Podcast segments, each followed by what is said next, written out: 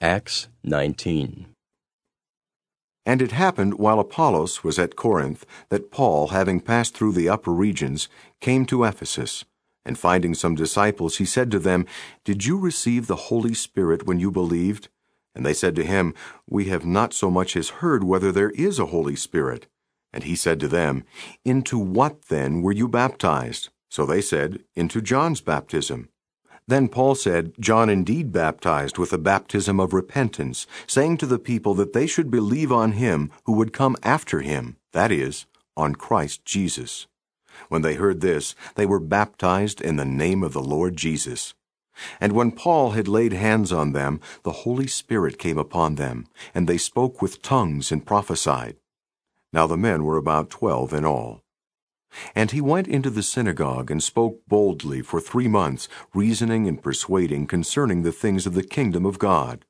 But when some were hardened and did not believe, but spoke evil of the way before the multitude, he departed from them and withdrew the disciples, reasoning daily in the school of Tyrannus.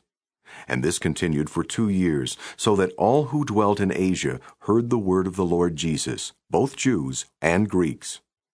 Now God worked unusual miracles by the hands of Paul, so that even handkerchiefs or aprons were brought from his body to the sick, and the diseases left them, and the evil spirits went out of them.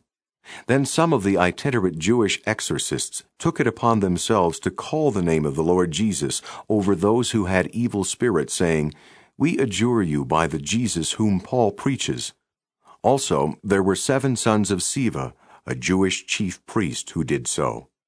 And the evil spirit answered and said, Jesus I know, and Paul I know, but who are you? Then the man in whom the evil spirit was leaped on them, overpowered them, and prevailed against them, so that they fled out of that house naked and wounded. This became known both to all Jews and Greeks dwelling in Ephesus, and fear fell on them all, and the name of the Lord Jesus was magnified. And many who had believed came confessing and telling their deeds. Also, many of those who had practiced magic brought their books together and burned them in the sight of all. And they counted up the value of them, and it totaled fifty thousand pieces of silver. So the word of the Lord grew mightily and prevailed. When these things were accomplished, Paul purposed in the Spirit, when he had passed through Macedonia and Achaia, to go to Jerusalem, saying, After I have been there, I must also see Rome. So he sent into Macedonia two of those who ministered to him, Timothy and Erastus, but he himself stayed in Asia for a time.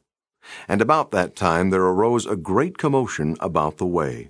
For a certain man named Demetrius, a silversmith, who made silver shrines of Diana, brought no small profit to the craftsmen. He called them together with the workers of similar occupation and said, Men, you know that we have our prosperity by this trade. Moreover, you see and hear that not only at Ephesus, but throughout almost all Asia, this Paul has persuaded and turned away many people, saying that they are not gods which are made with hands. So, not only is this trade of ours in danger of falling into disrepute, but also the temple of the great goddess Diana may be despised and her magnificence destroyed, whom all Asia and the world worship. And when they heard this, they were full of wrath, and cried out, saying, Great is Diana of the Ephesians!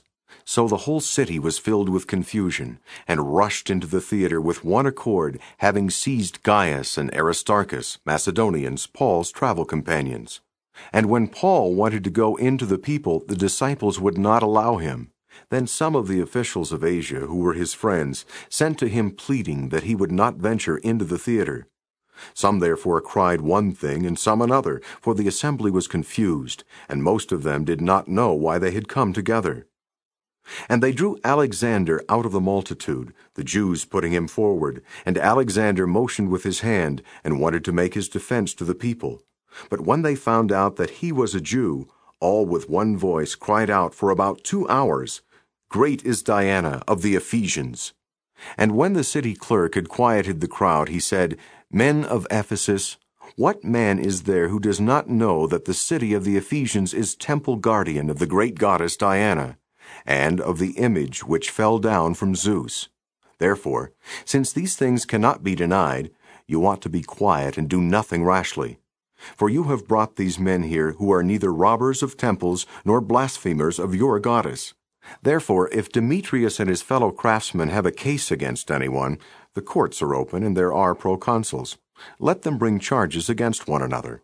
But if you have any other inquiry to make, it shall be determined in the lawful assembly. For we are in danger of being called in question for today's uproar, there being no reason which we may give to account for this disorderly gathering. And when he had said these things, he dismissed the assembly.